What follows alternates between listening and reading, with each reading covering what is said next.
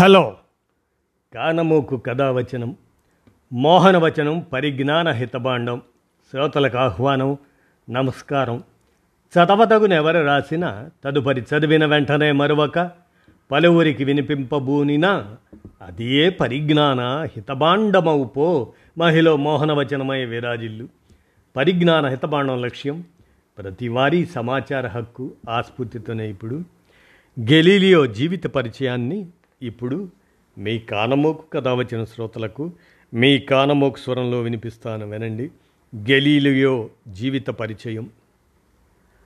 శాస్త్రీయ విజ్ఞానంతో వెలుగులు నింపిన గొప్ప శాస్త్రవేత్త గెలీలియో గెలీలీ వారి జయంతి సందర్భం ఫిబ్రవరి పదిహేను. వారి స్మరణగా గెలీలియో గెలీలీ ఇటలీకి చెందిన భౌతిక శాస్త్రవేత్త, గణితజ్ఞుడు, భౌగోళిక శాస్త్రజ్ఞుడు మరియు తత్వవేత్త.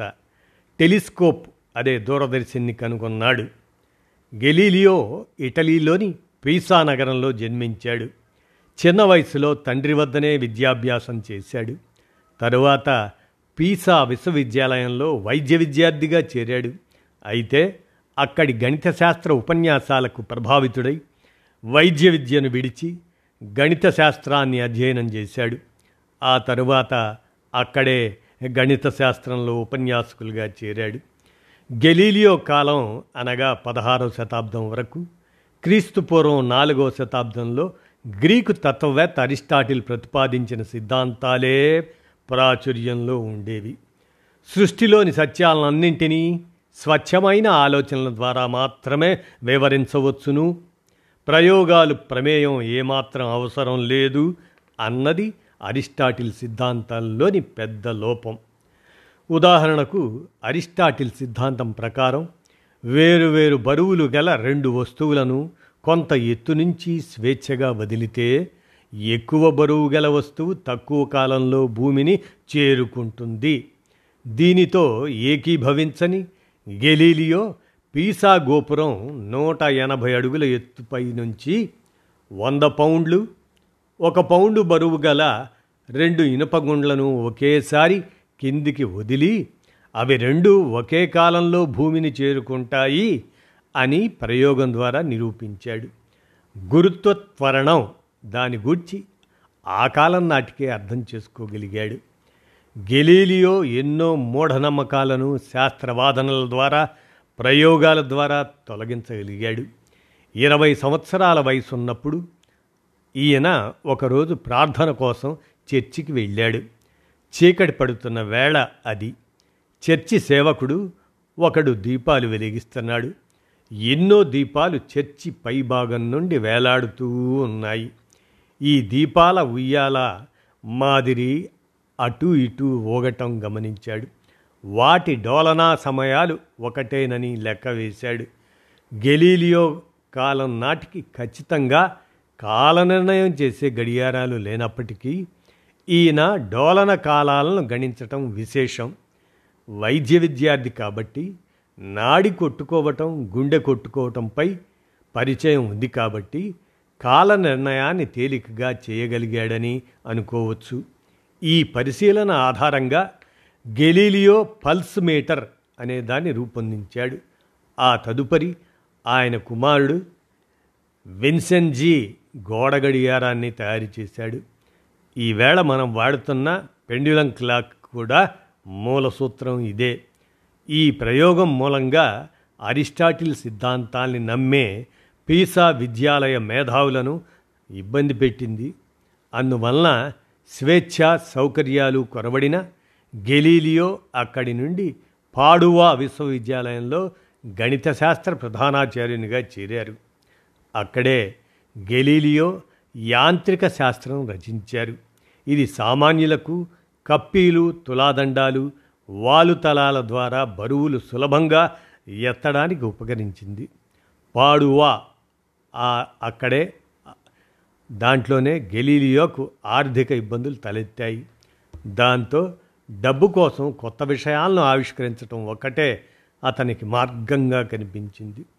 ఆ సమయంలోనే వాయు థర్మామీటర్ను పల్లపు ప్రాంతం నుంచి ఎత్తుకు నీటిని చేరవేసే వ్యవసాయానికి ఉపయోగించే యంత్రాన్ని, గణితంలో వర్గాలు వర్గమూలాలు కనుగొనే కంపాస్ పరికరాన్ని కనుగొన్నారు. ఆ సమయంలోనే లోలకాలు మరియు వాయుతలాలపై కూడా కీలకమైన ప్రయోగాలు చేశారు.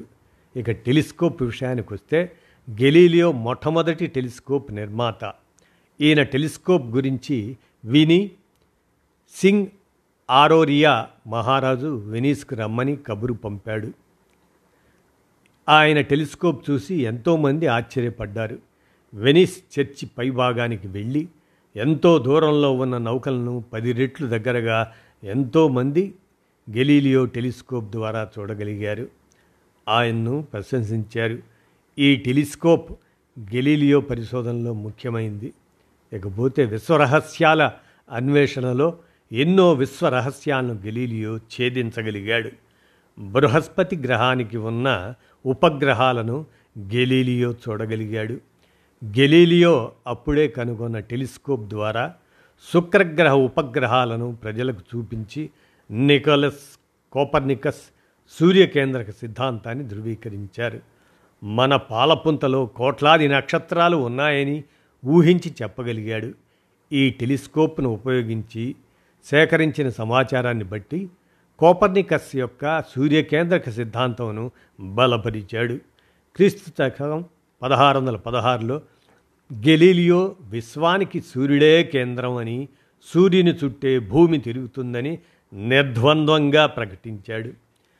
దానితో మతాధికారులకు ఆగ్రహం వచ్చింది.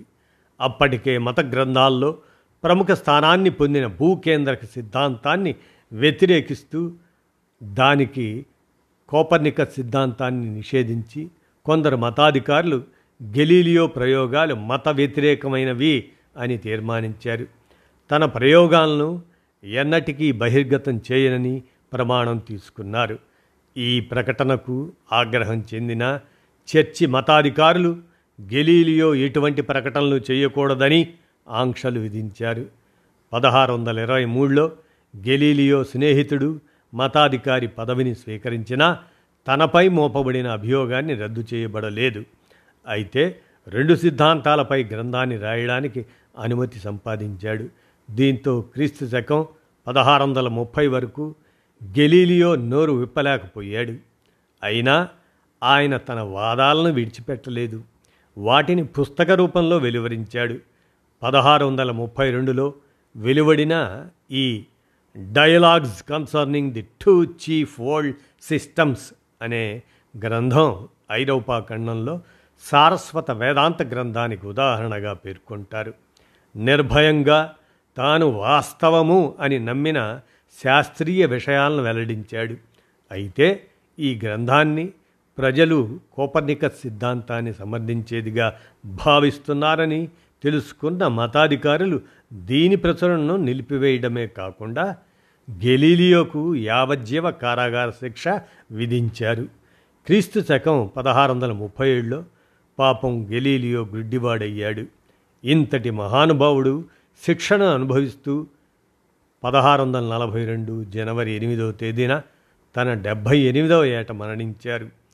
శాస్త్రీయ వాస్తవాలను తెలియజేసి ఈ ప్రపంచమంతా వెలుగులో నింపాలని ప్రయత్నించిన ఒక మహామనిషిని మూర్ఖత్వం బలిగొంది. ఇదండి